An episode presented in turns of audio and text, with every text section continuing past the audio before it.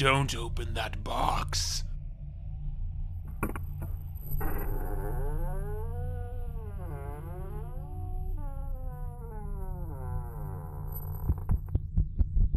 What have you done? You shouldn't have opened it. You shouldn't have opened it. Opened it. Opened it. Opened it.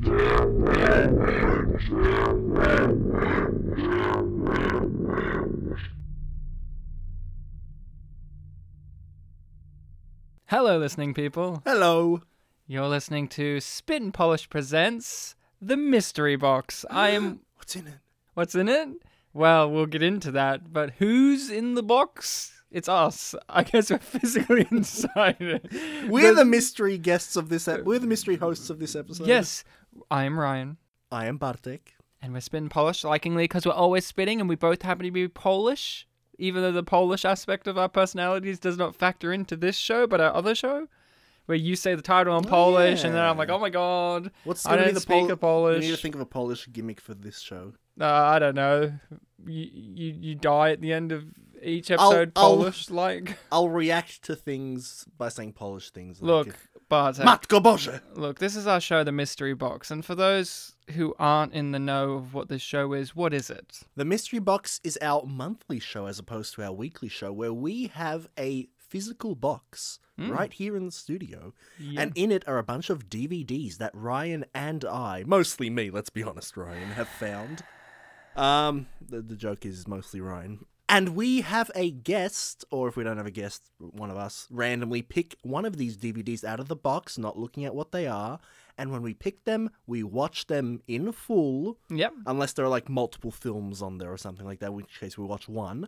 Um, and then after we watch them, We we talk about 'em. we we just leave the room, we start recording, and we talk about what exactly it was. And of course, all these films are found secondhand. They're complete mysteries to us, at least for the most part. There's been one or two occasions, usually at the beginning of the show, where I was like, I know, I, I watched this inspired it, but Yeah, the these are episodes. complete mysteries to us. They are unknown. Yeah. And and just to be clear, they're not necessarily films. Some of them ended up being like you know Mm, what seemed like a pilot or something. Yeah, but that's not saying they're completely unknown to everyone in the world, just to us. So we walk in blind and we talk about them. But like you said, we have a guest. Yeah. A guest um, that had to choose the movie Yeah. that we had to talk about. I'm going to introduce the guest because Okay. they're to blame for this. Rachel Apps. Hello, Rachel. How are you? Returning guest. Returning guest. Bad. You're very bad because what film did we have to watch? what film? Who wants to Who wants to be brave enough to say the title of the movie? I can say it three times. Go on. Say it fast. Urtsukidoji Legend of the Demon Moon. Urtsukidoji Legend of the Demon Urtsukidoji Legend of the Demon Moon. For those who don't speak fast, I think I said demon. Uh, th- That was a very ri- good impression of vo- most of the voice cast in this movie, though. No, no, it had too much passion. what are you dreaming? So oh, this Oh, I wanted to fuck you again. One last time.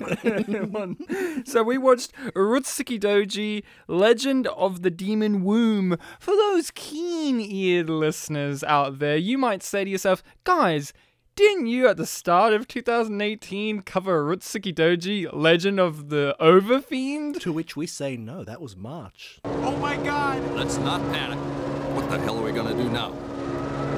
Jesus Christ! We're flying straight into that thunderstorm! So we have covered this in the past, but this is the continuation of the story of Legend of the Overfiend. But don't worry, guys. If you're saying to yourself, I can't listen to this episode, I haven't listened to your previous episode, or I haven't seen the first one, don't worry. You really don't have to worry. this follow up to Rutsuki Doji Legend of the Overfiend has barely anything to do with that movie. When we- this is just complete Okay. gibberish nonsense. it made no sense to me, and I did not watch the first movie in full, though I did get some description of it. Did it make sense to either of you? No, not really. There was just, oh, I know that character, but their characterization's completely different or altered, or I've just forgotten what they were like in the first one. But the ending of the first one hinted at a world-changing apocalyptic event, and this one is like, no. We think it's set in the middle of Overfiend. Yeah, I think this is like a midquel or whatever they want to call it, but Yeah. we'll get into that because yes, people, we had to cover the hentai anime classic Rutsuki Doji, but now on to the second one, Legend of the Demon Womb. And who is to blame for finding this DVD? Because usually Listen to the first episode to find out. Short answer, Bartek. It's He's fucking your fault. So just to give the listening people out there a fair shake, I hated the first movie.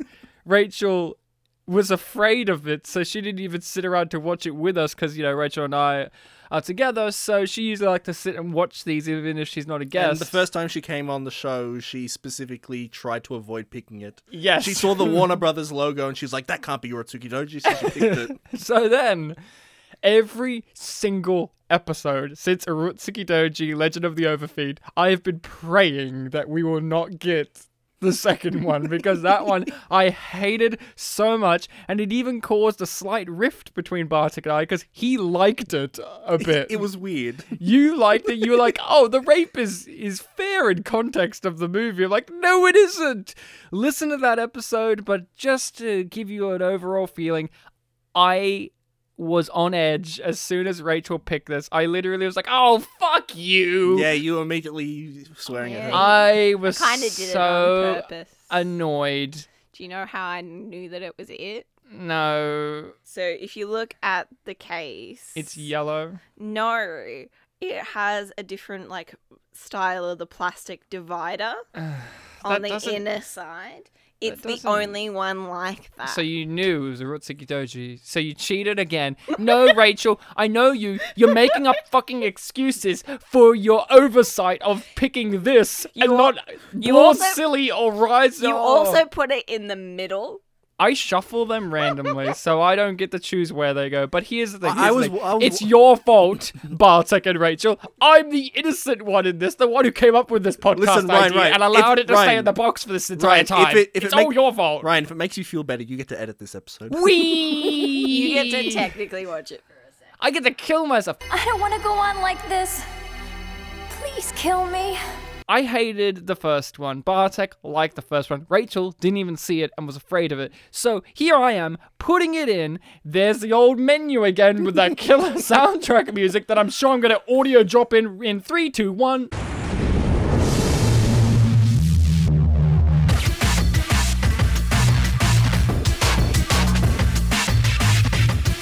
Wasn't that a great soundtrack? I wish that score was actually in the Demon Womb. Because instead, we get music that sounds like it's from frickin' Baba. No, it, Three, two, one, put the Baba music in.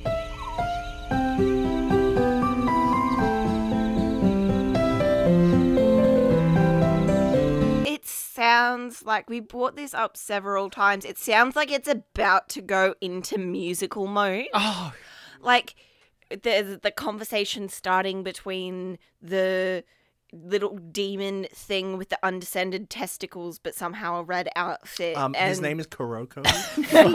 fuck you. fuck you. and the, the green haired woman who just repeatedly says different names In our first episode, we called her Panties Girl. And she's still that. she's still She's- panties I think she spends a bit more time naked this time. No, but she still does fly around by her panties a lot. yeah like it's real it's weird because it is realistic that you would see up her panties because she's wearing a mini skirt and she's flying by with her legs open So before we started this episode, Rachel made the bold claim that she could give us an easy plot summary of this movie. I Go don't think ahead. she said easy, but oh, I'm pretty sure she said easy. Go ahead, Rachel. green haired man that whose father was a Nazi wants to take over the three worlds. To do this, he needs to kill the Overfiend. And to achieve this goal, he needs to ignite, re- reinstate the evil king, which is a demon. Uh huh. but his plan fails because the demon is the cousin of the overfiend and has a conscience, so doesn't want to kill him. Now, question. Mm-hmm. How many green haired characters are there? Well, I would say that there's one clear green and Panty Girl is more teal. Hey, you're pretty good. But let's see how good you really are. It's my turn now. so, Bartek, we watched the first one. This one makes zero to little sense in comparison to that one. This is a midquel, we think. We don't know. We'll never know. It didn't. I mean, it technically, I guess, kind of might have a little bit, but it didn't really build upon the first one much at all. No. God, no. This one is incomprehensible, to say the least. Every character that we have met from the first one is inconsequential in this one, except for Panties Girl, green haired girl, who flies around via her panties. She's kind of the main character from that is from the first movie. Yeah, Megumi. Mm, Is that her name? Yes. Yeah, Panties Girl. So. I'm alright calling her Panties, Girl. We did it last time. Panties Girl is kind of the center because she's attracted to Nagumo, who is the Overfiend, his cousin. He's She's attracted to his cousin. she's attracted to his cousin, Yeah. who unfortunately at the beginning of the movie loses his entire family to a tragic plane crash Mum and caused dad, by yeah. demons. Yes. Or demon. Did we find out which demon it was? I don't think we do. I can't remember. Probably the Nazis. Nazis. so, okay. This film starts with a prologue. We Prologue, open up with prologue, spelled prologue. Without the UE at the end, yeah. I guess it's different in Japan. Or America? Maybe it's different in America. Maybe it's Old English. They, they spelled it wrong. We were very young when this came out, Ryan. Maybe Prologue. We don't know how English was then. prologue. I'm very so prologue. we open up like Rachel said. More likely that I wasn't born. Yeah, so Rachel, you hinted at or briefly mentioned Nazis were involved. The prologue opens up with some great cracking dialogue from some fighter pilots that never factor in anyway. Yeah. Uh, No, well, Well, it kind of does because it establishes them being above, and then it's their payload that explodes the Nazi ah. base. Where We're told it's you, 1944 Germany You as well. gotta love the Nazi stained glass window. well, Nazis were like that. I don't like. I'm like, I don't know if they would have had enough time to set that up. oh, in oh, Rachel, if in the Hitler was personally visiting, they would have spent enough time. yeah, but stained glass takes a really long time. And make, Nazis doesn't had it? a lot of effort. These- I suppose if they manage to create a twin town, they can create I- stained glass. I like that Rachel's problem with this whole scenario is Is the the glass. stained glass that they have. Not the one the thing I'm picking Nazi first. rape sex machine that opens up multiple dimensions. That I- I completely it just- logical, I run by it the just cyborg. To hell. Cause, Yeah, those like, are it's different. Just the one. Okay, multi-world dimension. I don't know. We also got a cameo from Old Hito. Munchausen! Is the door to Satan's world beyond your control?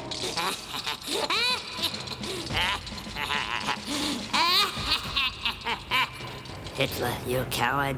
The Third Reich needs my power to transcend the three worlds. this opening prologue, which by the way is fantastic because you open up with Nazis and you're like, oh boy. But it took a little while because Bartek and myself, we're like, we've seen the previous movie, so we're like, oh, this is like after what happened in the previous movie. But then it said 1944 Germany, and we're like, oh, Oh, it's a pro. It's a prequel. it's a prequel. But then uh, prologue, so I almost said that, but that would have been right. but then uh, this all opens up. We see this evil Nazi scientist who had the craziest. Not only is Like, the Japanese, face. yeah, deformed. Oh, that wasn't what I was going to go with. oh, okay. It was in the first film. What gained most laughs was the dubbing. yes. And in this one, it's even worse because the dubbing in the first 10 minutes is people dubbing for German characters. So they'll hmm. chuck in some German words. But you think the dubbing's poor for when they're doing it in normal English with no accents. No, it's really bad when they do it with Germans. The mad scientist guy, I don't know what his accent was supposed to be. He also sounded like a girl. He was like, yeah, high pitched squeaky almost. I don't know what he was trying to go. To be fair, the the American pilots were well, American, I think, but The I think- pilots were not German. No, they were supposed to be British. Yeah, probably. Hello, it is I, British. I am British. But See, I assumed American because the part of their whole thing is the girl on the side, which is more of an American thing. Oh right, because the beginning we zoom in on that, yeah, on the side of the plane they have the girl painted on. Maybe you're right, but also here's the thing. What really matters is in this prologue it sets up our antagonist who is the son and assistant to the evil Nazi scientist who's failed at opening up the dimension because he got they got bombed by the allies. It was going wrong before that. We then- think. We don't know. No, it was we, ambiguous. We know, we know because he's just like, this is failing, this is failing, and all of the dials are going all over the well, place. well, no, I interpret that more fonts. as the Nazis were like, "You're failing in this," and and the mad scientist is like, "No, no, this is all going right," because he's all like obsessed with the evil king. Well, the Nazis wanted something to help the Nazis, uh, but Well, obviously. I assume that they wanted the evil king. no, Nazis always just wanted to use whatever wanted things for their own. They wanted to bully Poland. Yeah. They Oh, wanted to no, bully at us. point This is why it's spit in Polish. Yeah, at We're this leading point up to were this done. moment. Fuck you, Nazis. But the prologue serves as a purpose to introduce our main villain, who's a Nazi boy, and he sees that, oh, I can open up these dimensional rifts or whatever to transfer into this demon thing that's an evil king. And to do this, you have to have multiple young naked women strapped to dildo machines whilst their blood is getting sucked out and their life force is drained because it's a Nazi sex machine. And and you know, in the it's great because in the prologue, the giant thing's on a swastika, but then at the end of the movie, it's on a Star of David. So you know, it's like, oh, here we go. so the prologue serves as that and that alone. There's no real purpose to it other than just to show Nazis existed. This also to show that our antagonist this time around is a human who has the ability to understand what demons and man beasts are, which is very, very, very uncommon. Even in the first movie, it's like it's uncommon. And he has an orb. And he hasn't. Well, we don't know that in the opening prologue. We find that out later in the movie when he turns up. Yeah, and then we get the explanation for how he gets the orb even Mm. later. Kinda. We kinda get an explanation on how he gets it, as in someone, someone says. We get an explanation in the fact that someone says, "Oh, you got that from your dad," which No, means no, no, nothing. No, we, we see the ritual where it becomes a thing. After oh, He already you- has it in no, his hand performing no, the it ritual. transforms into the actual thing as part of the ritual. That's how he gets control of the demon. I don't remember. Okay, I'm gonna take your word for it, Rachel Apps. You really understood Rutsuki Doji, Legend of the Demon. Womb. She's an She- expert. Ryan- She's found her feet on the ground of hentai. When I plug the, when I put the disc in, I said, Ryan, "Now, in- Rachel, you're an expert on hentai. I don't need to explain the first movie." Ryan, hold on, Ryan. In the like year and a half of you having my DVD copy with, was there any point where Rachel watched it by herself. where like you were away from home for like 90 minutes or so? Like any point in the past oh, oh, year and a oh, half? oh, definitely. Okay, so the the possibility is there that Rachel has seen this before. And she invited you to come over and watch it as well, knowing both of you freaks. Rachel's You so can tell anno- because I knew the little guy's name. Rachel's so annoyed that I'm giving her these claims. She's furious right now. She's giving me the side eye and much more than that. You love it though, because here's the thing. I I struggle to figure out how we can really talk about this because this one has no substance. Here's how I can describe it. The first one was at least confronting. Hmm. And that's saying a lot because this one opens up with a Nazi sex machine. But somehow it's got. mm, It's not as confronting. It's not as interesting. Even though I fucking hated the first one, I could respect it on a level for pushing boundaries and at least telling its story in a way that even though it was stupid and offensive, it was a story being told. Yeah. This one, I don't understand the point of it other than this is to fill in a mystery into the series of how how do we defeat the Overfiend?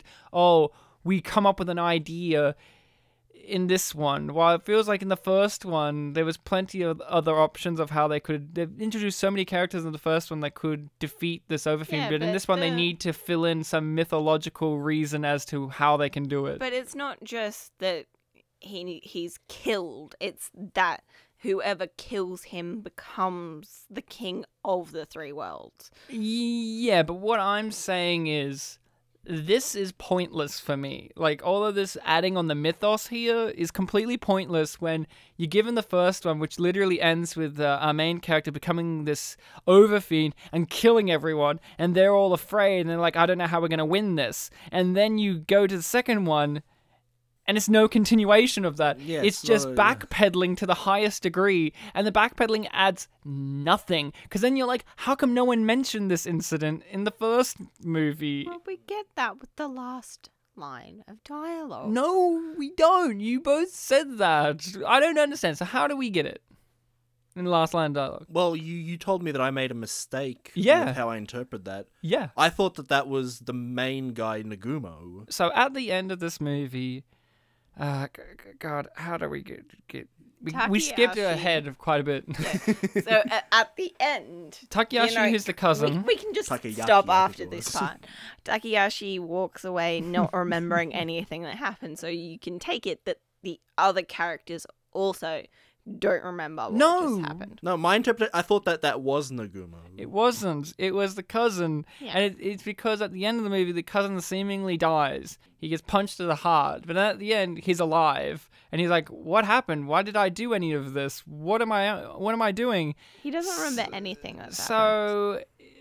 So that doesn't mean that everything else in the universe should forget what happened then. If the Nazi Well, scientists... that wasn't my interpretation. My interpretation was based on a misconception that you corrected. Yes, but I'm saying for Rachel's No, I'm point just of view... using Fantastic Beasts logic. Yeah, look, here's the problem. This one is really boring, And it's before Harry Potter was pointless. At least in the first one, I don't know about you, Bartek. You you appreciate uh, a- anime more than I do. You you watch it. I mean, I I don't necessarily appreciate this just because it's anime. no no no but- I, no no. I'm saying you appreciate anime far more than I do, but the animation in this anime is quite a step down from the first one. Wouldn't you so. I agree? think so. What's animated? yeah. Uh, lips, eyes, Sometimes not. The hair Arms, in that one scene breasts. is clothes being ripped to shreds. This Yeah, animation I, I is don't terrible. think it's fair to say that lips are animated in this film because They it's are. They're like just inconsistent. like it's not it's not normal. Their mouths don't move. I don't think it's fair to say that it does happen because it doesn't happen every time. Mm. I know that that's not logical, but It happens just sometimes. No sound comes out. Yes, the animation in this is is far far less, and I understand that anime in general, Japanese animation is very cheap. We're talking also about the 80s and 90s. So yeah. yeah, but the first one looked great. Mm.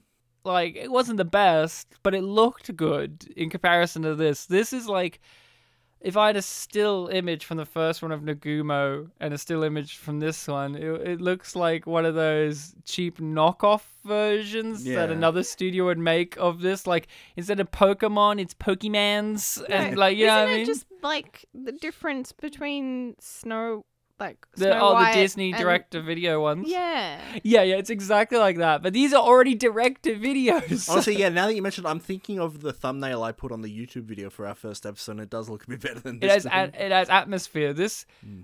I got bored not only from the lackluster story and the fact that this is backpedal the movie and the characters that we knew, all of that I got bored by.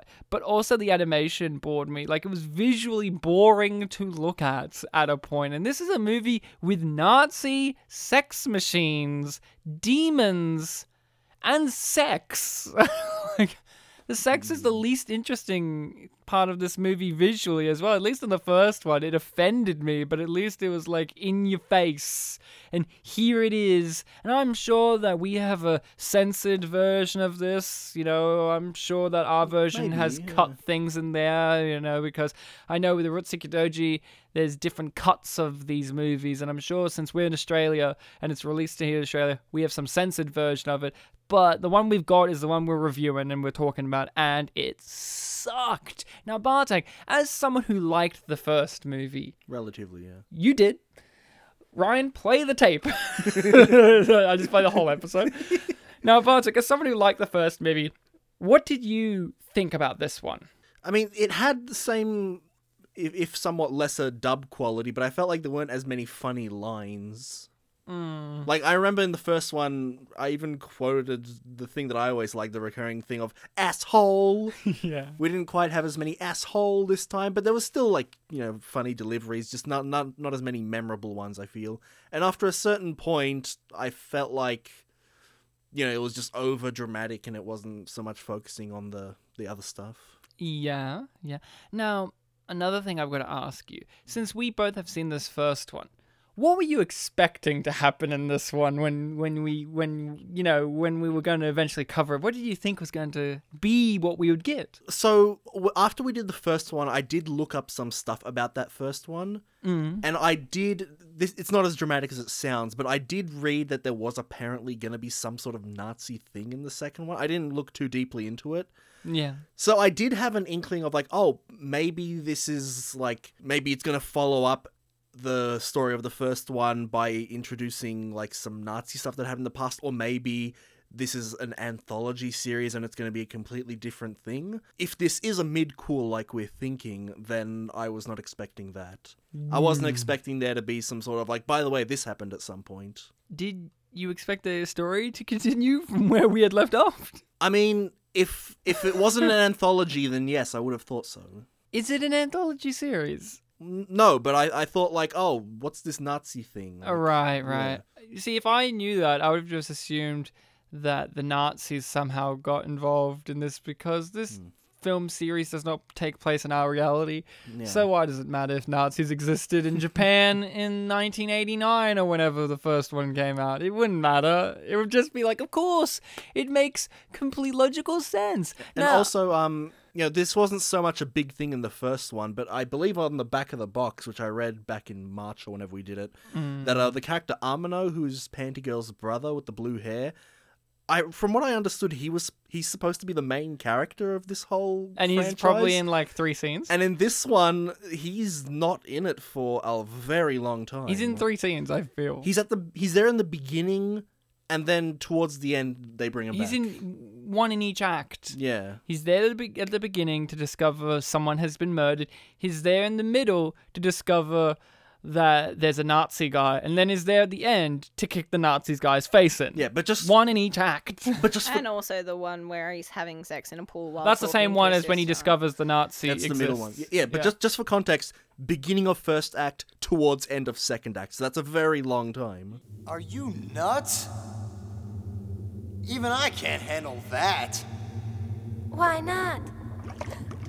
If Takeaki is the serial killer you're talking about, then he's being controlled by the evil power of the demon world. They're good at taking advantage of human weaknesses. Now, Rachel, I know this is going to be hard for you, but there are positives to find in every movie, and I feel like let's at least get some of them out of the way. Do you have anything positive to say about this at all? I mean, there's a universal thing in life that I find funny that this film had. Funny accents. Oh, good. Positive, and I have funny accents. Bad sex, um. positive. Put that on the poster, guys. had funny Well, accents. Brian, I would actually like to hear your fir- yours No, first, uh, considering your favorite character you stated was the end credit. Yeah, my favorite character is the end credits because it, it, it came eventually. No, if I had Oh, to. when she fakes being a prostitute. Oh, oh, when Blue Panty Girls fakes being a prostitute. Yeah. That was pretty fun. oh, the hand job line. The hand job line, that was pretty good because our characters are from Japan, so they're all perverts. I think if I had to give this film any positives, there was one or two animation moments that I did think were cool, like on the airplane at the very beginning. Um, that is Not, being not the bomber plane. no, no. Oh, sorry. The the normal commercial line Airline, airplane that is being attacked by a demon tentacle thing. They did this great little shot of like uh, kind of like a strobe effect of of purple energy beams and whatever, and you see the tentacle kind of like moving through the airplane, and they they really snapped through each frame of that in a real interesting way that made you feel the movement. Because the problem with anime that I find, and and this in particular, is the stiff animation. You don't get the feeling of movement very well. Like a lot of Yeah. static images, like Like when they forgot to animate her while the demon thing was talking to her. you have to specify, Rachel. I mean, that's the whole movie. I mean, uh, what about the bit where the dad's having a big fat cig- cigarette and the smoke is just a still image? Yeah. I don't think his mouth is even moving properly in that shot. no, Rachel. But what I'm But then the wife, her lips aren't moving, but her dimple, to her- Yeah. the side of her lips is what's moving. I think yeah, there's that little moment. There's other little tiny moments like that that I liked, but not as much as the first movie. So there's the animation quality that I liked. Unfortunately, the thing I praised the most in the first movie is barely exists in here, which is the music. I thought the music was great in the first movie. This one, it sounds like Baba. There, there was a it sounds like kids' music, or it's going to lead up to a 1980s musical of some sort. There was a point in the third act, like where, where um Takaya, Takayaki is um walking up to Nagumo and like yeah. like like little string like plucking of a violin is playing. It's like, oh, this seems whimsical. Yeah, but None of the tone matches. I'm trying to think of other neat little moments of positivity to give, and I Oh, think I at least like the fact that they went balls out and had the idea of what happens if we have an antagonist who's a human. I thought that was neat to have because you know in the other mo- in the other one it's it, there's the devil character guy and there's Yeah. an evil this and evil that, and then at the end turns out Nagumo's actually e- the Overfiend's actually evil or whatever. There are a lot of human-looking characters in the first one that just ended up being like, yeah, demons. But I enjoyed the fact that there's a human who managed to outwit and control the evil forces that dominate us humans. So I kind of appreciated that aspect of it. I thought, no, you know, I like that. I always like in movies like this when when there's evil monsters or fantasy things or aliens, the real danger is the human. Gotta appreciate that. Now, Rachel, now that I've given plenty, let's hear your favorite things. Something that works, something you think is positive to I this. said the prostitution. That's it? That's all you got? Bartek has accents. Funny accents. Funny accents, prostitution, and e- excellent animation for about three seconds of the movie. What about the sex scenes though? Didn't they turn you on? As someone who hasn't seen the first film, like, what's your take on the sexual aspect At of least, this? like, I know that there was far more rape in the first one. Mm. There, there's at least um one instance of like. k- No, oh, no, there's a few instances of more consensual sex. Even though when the overfiend is trying to fuck his girlfriend, she's just like, no, no, stop it, stop it, stop it. Well, it's because see, she's virginal because she's wearing white. Hmm. Which, you know, I'm pretty sure in Japan has a different meaning color wise. White means death. So she's kill me, Nagumo! kill me! Please kill me. So yeah, this movie's a pile of stinking hot But trash. Ryan, which film had better rape? Well, well, well. If I had to give it, it would be the first one. He destroyed a hospital with his dick. I mean, come on. It's like, That's- what's the definition of better? Come, come on. You- More. come- with seriously though, with this one, were you disappointed? Well, yeah. What was some of the major disappointing factors for you, especially considering you were more on board for this than anyone ever? Like, no guest would ever want to cover this, nor would I. But you, you were always a little bit like, ah, we'll, we'll, we'll get around to it. I mean, look, most of it was the comedic aspect, but um, yeah, I was like you said, there was a f- story in the first one, and it did kind of go somewhere, and it like opened up for a sequel. Um, and not necessarily that I'd want to be a big fan of it, but I would at least like to see like, oh, so where where do they go from here? Yeah. That was basically it, and I didn't get that for this. Okay, will you follow up with watching the other movies now? Because the other ones are not in the mystery box. Thank Christ. I think I did. I think I did consider it in the first one. It's not something that I would jump to, but if I saw it lying around, maybe I'd pick it up. On the gutter. Yeah, there it is. Someone dropped their copy of, uh, what's the next one called? Legend of the Fuck You. Ah, Well, I think I did one look it up, but I can't remember. This one has nothing to do with her actual demon womb. so- whose demon womb? That's a good question. Yeah, no one's pregnant in this one. Yeah, well, the assumption was that with the title was that it was going to continue on from the end of the last one, where the Mm. Overfiend gets his girlfriend pregnant, Kill me, Nagumo. yeah, her. and that that this would have something to do with like her pregnancy and giving birth. Yeah, what? This but is it has no references to pregnancy or wombs whatsoever, unless we're meant to know that that machine is called the demon womb. My thing is, if I had to retitle this, and and I'm sure that the creator of Urotsukidoji Yeah, is Hideaki. is listening to this, Yeah. I would have named it Legend of the Evil King. Yeah, it makes sense. because that's what this is all about. This is all about the evil Nazi guy is trying to get to create this evil king because the idea is the legend of the Overfiend is the god of gods. So if there's a god of gods, that must mean there's like a king of demons or king of evil, right? Yeah. That could, you know, because in the force of things in most fantasy things, For there to be good, there has to be evil. there has to be a yin and yang. There has to be a scale, duality. Yeah. a scale to things. There's there's a natural order to things. So there must be an evil king to be able to defeat the overfiend and vice versa, right? So he is going to manufacture himself the evil king because he's determined that to be the evil king you must be related to the overfiend.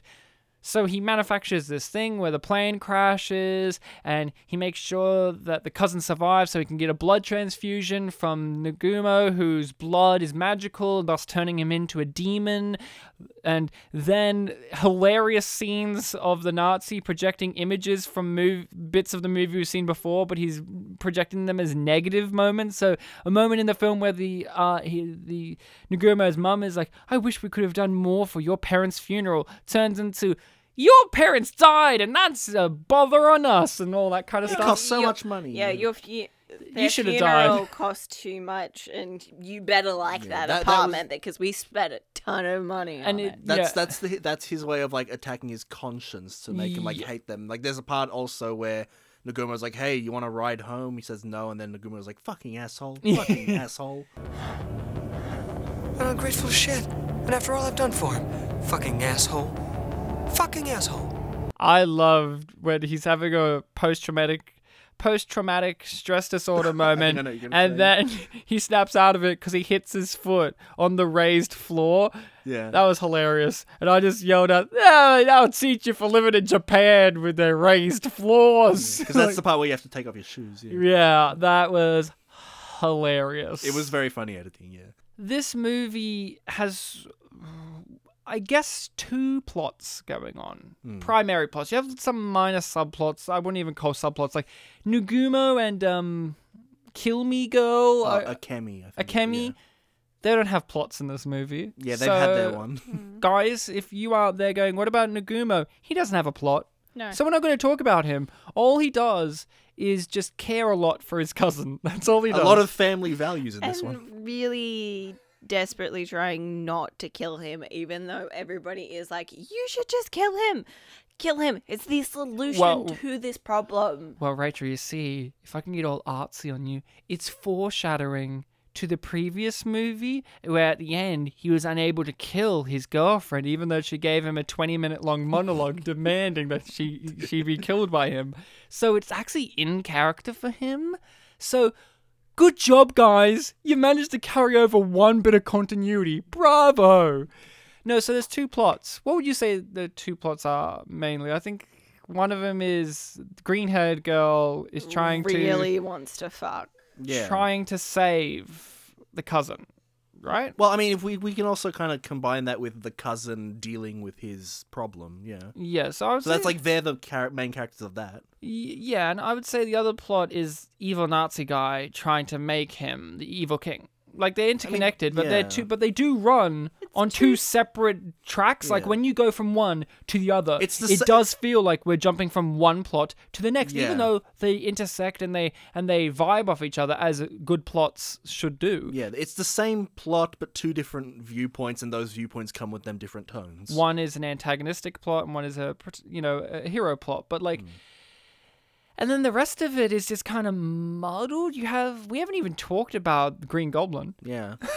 Can you men- Can you explain to the listening people who is Green Goblin? So the Green Goblin, I believe, I can't remember what he was actually called, but he's this giant green uh demon who sort of looks like a green xenomorph, kind of. But also the Green Goblin. But also Green Goblin. The first thing we see of him is his face, and that immediately made us go like, "Oh, Green Goblin."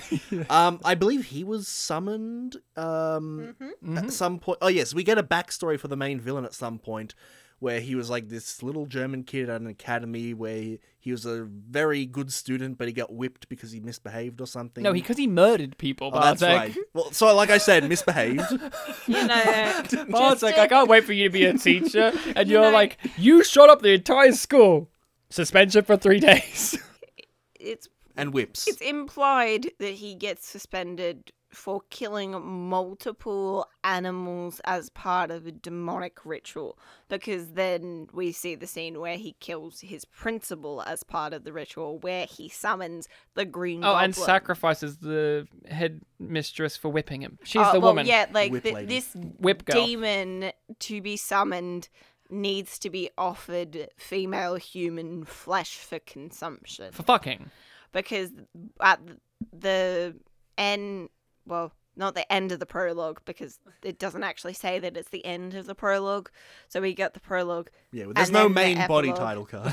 Prologue Um, and we just get the change of the year to some number and then X. 1990X. 1990X. it's- it could be any Why? year in the 90s. Um, because then he pulls this girl out of his coat oh, the Nazi. and- the Nazi and- does, yeah. and drops her, and then that makes the demon Green Goblin appear again. Okay, that's another positive. How he appeared was pretty cool. Mm. His hands appeared first. And, Oh yeah, and yeah, the, that was uh, cool. the other good animation point was when the useless overfiend gets trapped in the glass in the building. Not the Overfiend, the Oh, that's Amano, yeah. Beast Boy. Man Beast. Ah. Man Beast.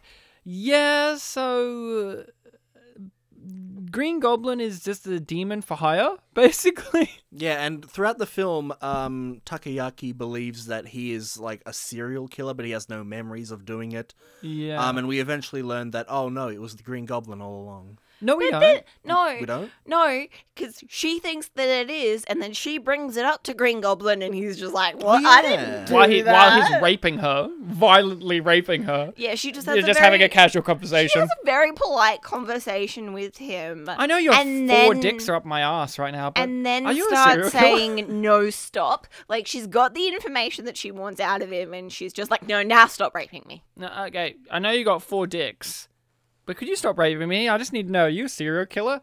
Me a serial killer? I mean, rapist, sure, but serial killer? And- How and- could you? collecting women for the nazi sex machine Because that that i will own up to That is that is both him and the evil, cous evil king, technically cousin, hmm. doing that. But Green Goblin, really, all he does is serve Nazi boy begrudgingly because the Nazi boy has this orb that controls demons. Yeah, and It's like the most powerful has- object in any fantasy thing ever because he can defeat everyone with it. and he can set it's implied that it can send him back to hell Ye- it's the like d- demon, yeah. does that mean that he can send anybody to hell with it or is it just demons Okay, the big question I've got to ask too is in the first movie, we get Okay. introduced to the three worlds Yep. Demon World, Yep. Our World, Yep. And the Man Beast. Man Beast world. None of those are hell. Yeah. So what's hell? Is hell something else? Because the demon world isn't. I don't. I can't remember if it actually was hell, But but they just called it the Makai world. yeah. So what's hell? Because he treats it as like this fourth world that is terrifying and you can escape from it. Maybe it's just the afterlife of some sort. But it's not super like Christian hell. I don't know. None of it makes But sense. the confusing part too is that throughout the movie, there's lots of Jewish imagery used to resurrect or uh, conjure things from hell. The Hmm. Jews don't believe in hell, so that's a big problem Yeah, to it- begin with. It feels like I, I honestly think they just drew the pentagram wrong. And It was like, that's what I was gonna Will- say. They feel I feel like they wanted to draw a pentagram, but they did one too many. It was the Star of David. But it, but at the same time, it was clearly too much to Star of David. And I think it works considering that he was outcasted from these German people because he's using Jewish. I don't know because he's not really a Nazi. I feel like there was one point where someone said something with a sort of Yiddish accent, and we laughed at it. Yeah, so so I, I, don't know. feel like he's using Jewish magic, I guess. But the problem is. It's related to hell, and hell isn't a thing really for the Jews. So, No. but like you said, problem number one for this movie. not. But like you said, this isn't our world. Oh, okay. Oh yeah, got you there, Ryan. got me by so my in, own logic. So in the 1940s of So- this world, who were they oppressing? Just Well, the Polish? no, no, they weren't Maybe even the oppressing Nazis us. were Jews, Oh and yeah, they Jew were they were trying to defeat the Aryan race. So Green Goblin, his problem though is that he's in love Yes. With Panty Girl. Yeah. He met her a hundred years ago, and she doesn't even recognize him by sight, which is kind of funny considering what he looks like. Yeah. But I guess when you're Must have gained weight. But when you're a panty girl, I guess, you know, you've seen one Green Goblin, you've seen them all, right? So he wants to fuck her, and the way he talks about it is it's like it's romantic. but he's talking about lust. And he's also, when I say this, it's not like one of those psycho things where it's like, oh, how twisted and evil. He thinks Lost is love. No, no, he's fully aware. Mm-hmm. But I don't know, the way the voice actor kind of plays it is weird. Especially when he's dying. Yeah. He's I just think we already like, I of that in wanted to do this last. I, I wanted, just to wanted to fuck fuck you you one one more more time. and he has a I think he begins with, oh shit. oh shit. And she's disgusted by him. She gets raped by him, and he gives her this information. She gives him information, and then eventually she's saved. And he's She like, gets absorbed by him. she gets absorbed by him. Then he gets, ri- then she gets ripped out of him by the evil king when he's in evil king mo- mode. But he doesn't kill Green Goblin because that would mean the plot would end quicker. There's not much to talk about except for you skip to the end. Because at the end, the Nazi guy has a giant sex machine in the center of the city and he expects no one to stumble across this? No, it's underground. It bursts up. I know, I know that, but it's set up to burst up above the ground in the center of the city. I thought it was like some like multiple alleyway kind of thing. He's standing on skyscrapers. Yeah, well, I thought it was like between some skys- skyscrapers and there's like a little courtyard. That's- courtyard area. Bartek. I didn't see like streets or anything. where Bartek. it was what? Bartek. What? If there's giant city skyscrapers, Mm. that means it's in the city. No matter if it's an alleyway. Oh, no, I'm if not- a giant When you- sex machine thing plows I- up from the ground, it means it's in the city. It's Yeah, gonna I interpreted what you said as being like, oh, I was on the road, like in the city, like where everyone would No, it see doesn't it. doesn't No. it doesn't matter. Everyone would see it. No, it's not in a place where a lot of people would see it, but it still kind of like tears up the ground Yeah. and creates disturbances around. Like you would expect people The police? to investigate or to hear any sirens. Yeah. But even at the end when he's walked away from it, Yeah. there's nothing. My problem I'm saying is at the beginning of the movie they set up at least the Nazis were smart enough to make an underground bunker Yeah. to do this. Yeah. This With idiot stained glass. With stained Nazi glass. This idiot comes along and he's like he's really genuinely surprised when they stumble across his secret Nazi sex machine that's set up in the middle of the city. Yeah. Like you know what? Like that's so and it's so stupid. But not fun stupid. It's just kind of like, oh, they just couldn't be bothered. They just needed. They had an idea. We we punch. We got to punch them through things. But if it's in an underground bunker or if it's in an open field, there's nothing to punch them against. Ah, just do it in the fucking city. We already have the the still images made. Ah, just chuck them in. It doesn't matter. Demon, man beast, Human, you will all perish, for tonight awakens the great evil king. Up! How does he think the e- the the cousin will turn into the evil king? Um, are you asking me to explain the conscience thing again? Yeah, but like how he thinks that will how he will seal that because he has a plan at the end. So he's just like, if you do this thing, then you'll have no trouble. Oh, that's right. 'cause they they they else." s- they strapped um Panty's girl to the middle of the sex machine, and he told her him to kill her, right? Yes. and then he and just so- rapes her instead. So naturally, yeah, he he does her. He he just fucks her. Yeah. Because the idea is if he kills her, then he will have absolutely no conscience and Mm. he will be unafraid to kill anyone, including his cousin, who he loves very much, Nagumo. Yes. But, but, but the problem is, you see, this is a movie about family. Family values. They're really brothers. I know you. I know you mentioned earlier that we It's wouldn't talk brother about. thing. It's a brother thing. We wouldn't talk about Nagumo, but Ryan, he's so important. because he only serves as a thing to fight at the end. because Bartek, this is a movie about family. Yes. But not only is it a movie about family, it's a movie about love. Yeah. Because she loves. Was his name? Takashi? Takayaki. Takayaki. Is that a food? You said that was a food. The way that they were pronouncing his name made it sound like they were saying takoyaki, which is an octopus fried bowl thing. he is an octopus fried bowl in my mind. But it's a takoyaki, I think. But basically, the last 15 minutes is them basically all going, Please, I love you. You're my brother. Or she's like, I love you. I want you. I love you. Don't kill him. And then, kill him. Kill him now. Kill him now. Don't kill me. You're my brother. For 15 minutes. Yeah. For 15 minutes. It's nothing but that. Kill him. Destroy him completely.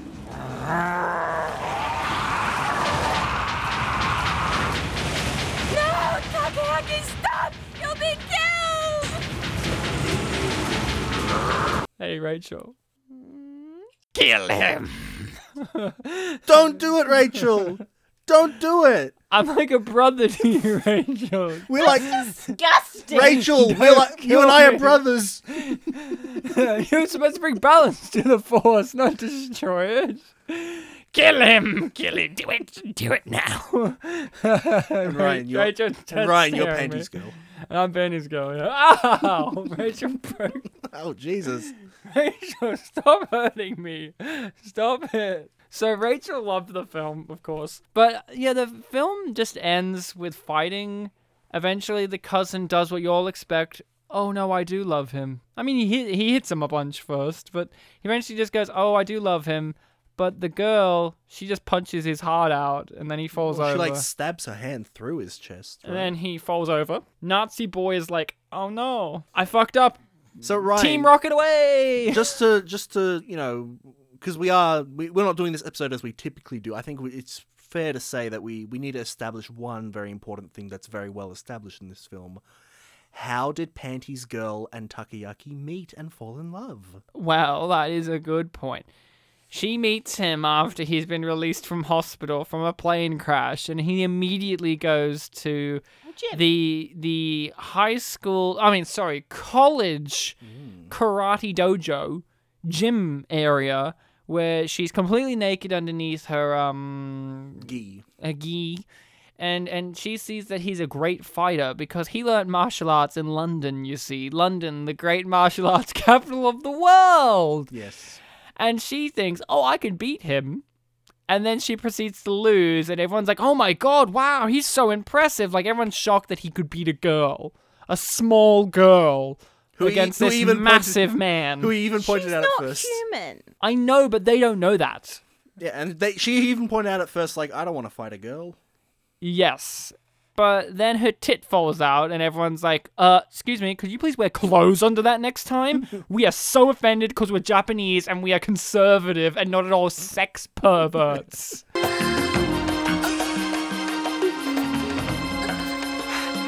Yeah, baby. This, this. Hey, baby. How about a nice hand job?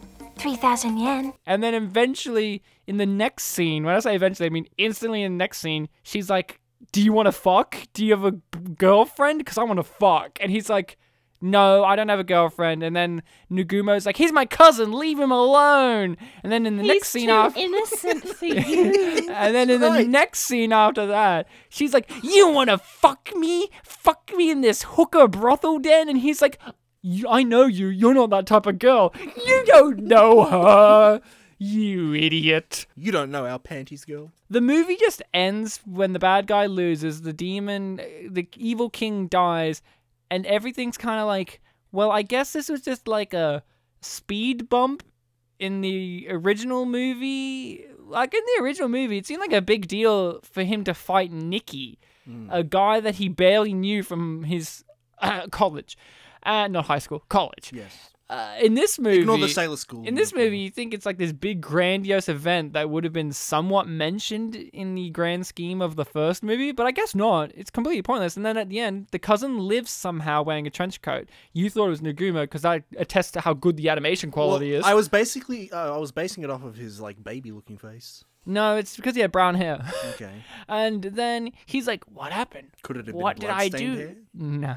What did I do? What's going on?"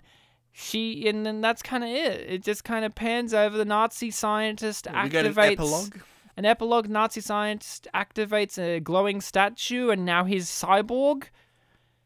End film. oh, let's not forget he laughs a lot. this movie is 40% nothing going on, 60% villain laughing. Hmm, yes, my plan is going well. Now I can begin his training. Soon the three worlds will be mine.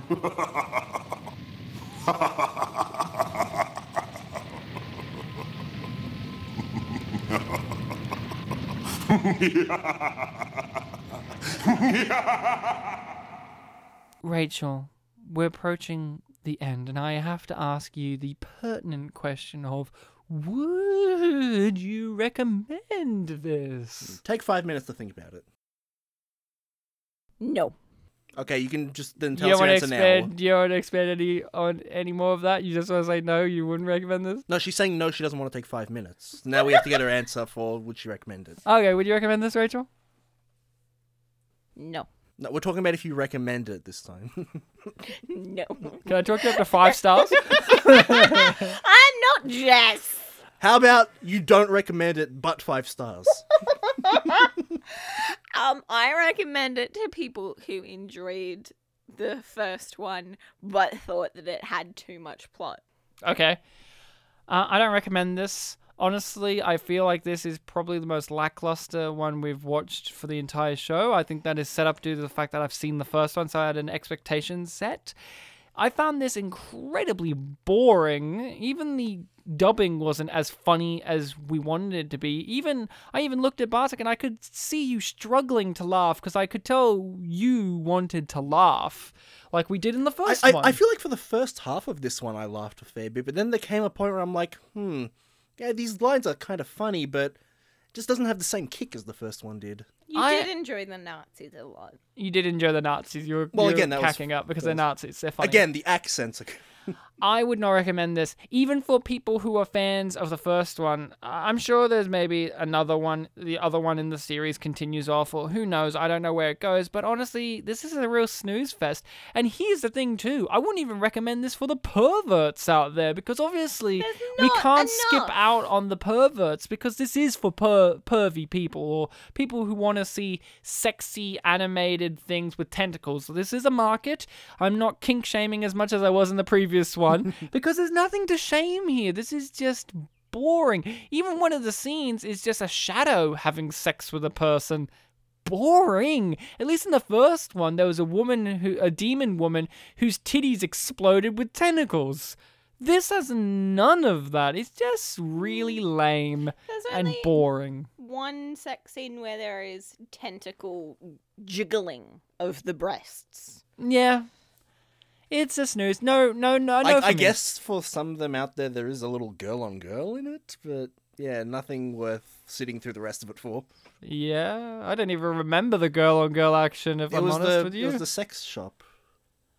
Uh, I guess they weren't really girl on girling each other. I know, they were just ne- They were just two naked women standing next to each other. If you want girl on girl, watch the first one where where Nikki has to suck these women's feet as they fuck each other.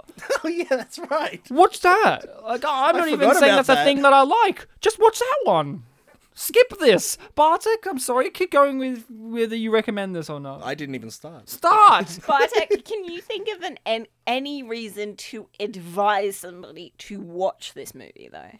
if you are super super invested in the first one you have to know what the what the people that made it did next a completionist then you then yeah for completion's sake you can watch it um as for recommending it to someone if you haven't seen the first one you won't be that lost um No. but that being said you probably won't be that intrigued No. no it, it's not it's not that great to be honest tbh Now we have to guess what year this this came out. I think i mean we all saw it Yeah. we all know. We all did. It was our birth year, 1993, people. So we're born ready for this one. Probably not me. yeah we don't know if it, You don't know when it came out. Could have been a Christmas movie. By the way, it this is our could. Christmas episode. Ho ho ho! we had a good one Ho ho ho! It- So uh, yeah, it, it could have been, but like probability says that it was probably out before the 17th of December. Well, now, Rachel, we're entering that phase of the episode where the prologue is over now. Yeah. And we have to start the epilogue Yeah. of the show. there's show. no body just prologue epilogue No.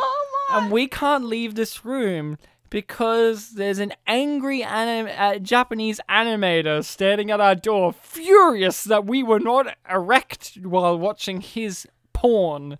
And we have to somehow defeat him. But we can't do it, us three. We have to choose one of the legendary characters from the movie, one of the memorable ones, I'm sure. Who would you nominate, Bartek, from this? Honestly, I- I just remembered in our first one we nominated Panties Girl because we felt like you know she was very on top of everything. Oh, she was on the bottom a lot in this one. yeah, she That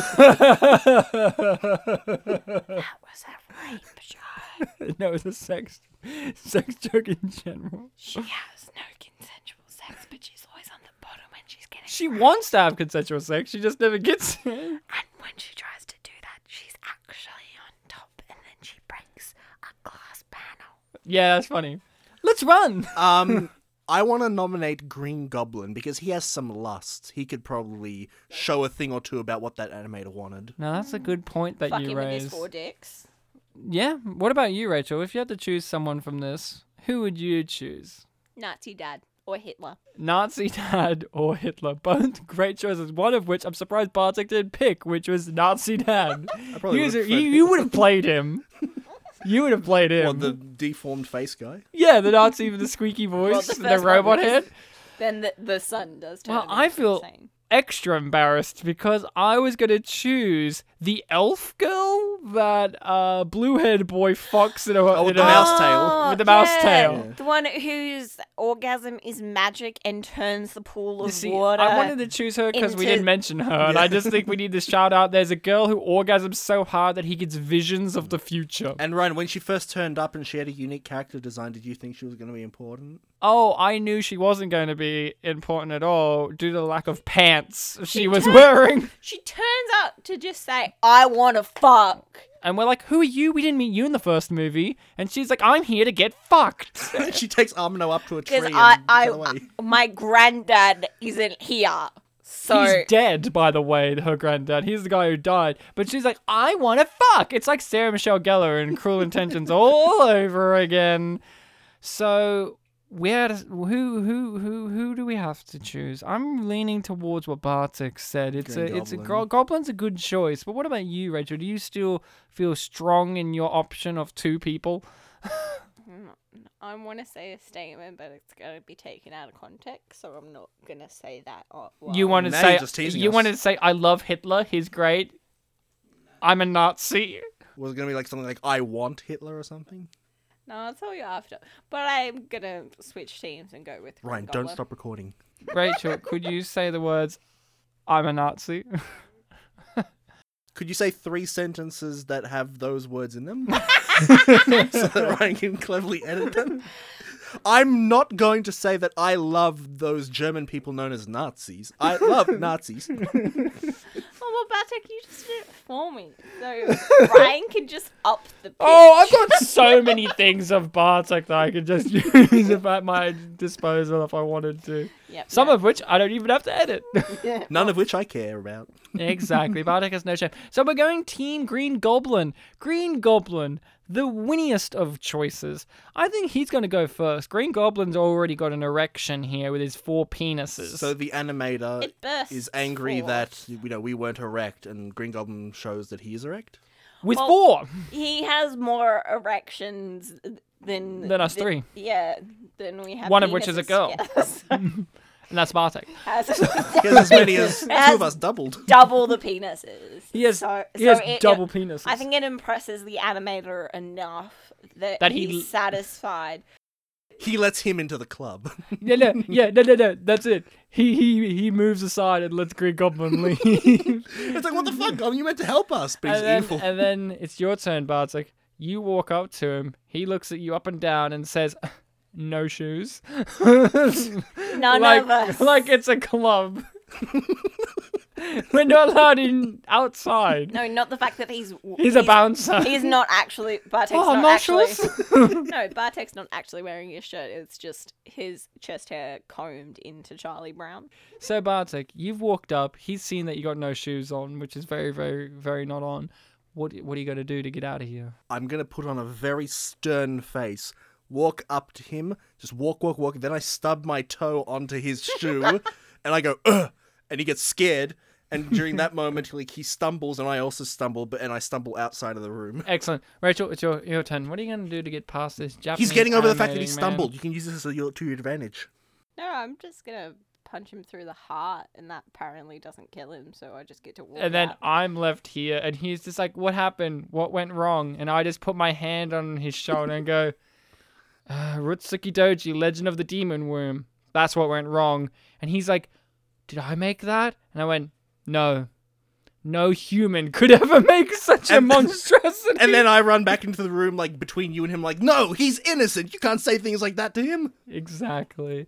And then And then we're brothers. and then we're all brothers. He's now an epi- he's going to join us on the next episode of the podcast in which we talk about the great movie that we pick for that one. Whatever one it will be. Imagine if we got him. Whoever it is, just some random animator from we Skype him in. He's like, "Hello, it is me, Misaki." After Urotsukidoji, I started working for Studio Shaft. Now I'm here. Studio Shaft. The real Japanese anime. Oh. I imagine it is. I, I was saying it in that tone of why do you know that? But then I should obviously retract that because I know that you know everything. I just picked a studio. I didn't know. he was there. Classic Bartek. He knows about Studio Shaft. Well, Rachel, it's been fantastic to have you on to talk about all things Urotsukidoji. Even though I could tell by the scowl on your face you aren't happy, I'm happy. Hey, leave her alone. She's on Team Green Goblin. Yeah, I'm on Team Green Goblin too, so stop poking me, Rachel. Bartek, a pleasure as always to suffer this with you. You're welcome. I will say this was honestly, even though it was boring, I wasn't as offended with this one.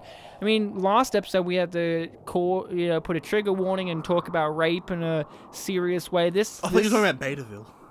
no, no, for Rotsuki Doji. Last one we had to put trigger warnings and stuff. This one we don't even have to talk about rape. Hey, in the hey, hey, Betaville had more questionable sexual content than this. Does that really got Rachel? Everything gets Rachel. It's funny because it's real. It's funny because it's real. So Rachel's been got. You guys can get good on us by subscribing to us on whatever platforming that we're on. Give us a rating and a review on iTunes or whatever one. We're on all of them. We're on the Google Play. We're on the Apple Podcasts. We're on Spotify. We're, we're even on YouTube, on Twitter, on Facebook. All those good things. We even have an email. Yes. In case you want to write us something. Maybe you're uh, a Legend of the Demon Womb apologist and you want to tell us off for misrepresenting this. What's our email?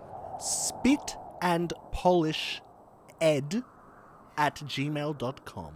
That's right. So, until next time, my little spit and polishers out there, remember to be kind to each other. Asshole! That's what I was gonna do. All right. Um, I just wanted to fuck you one last time.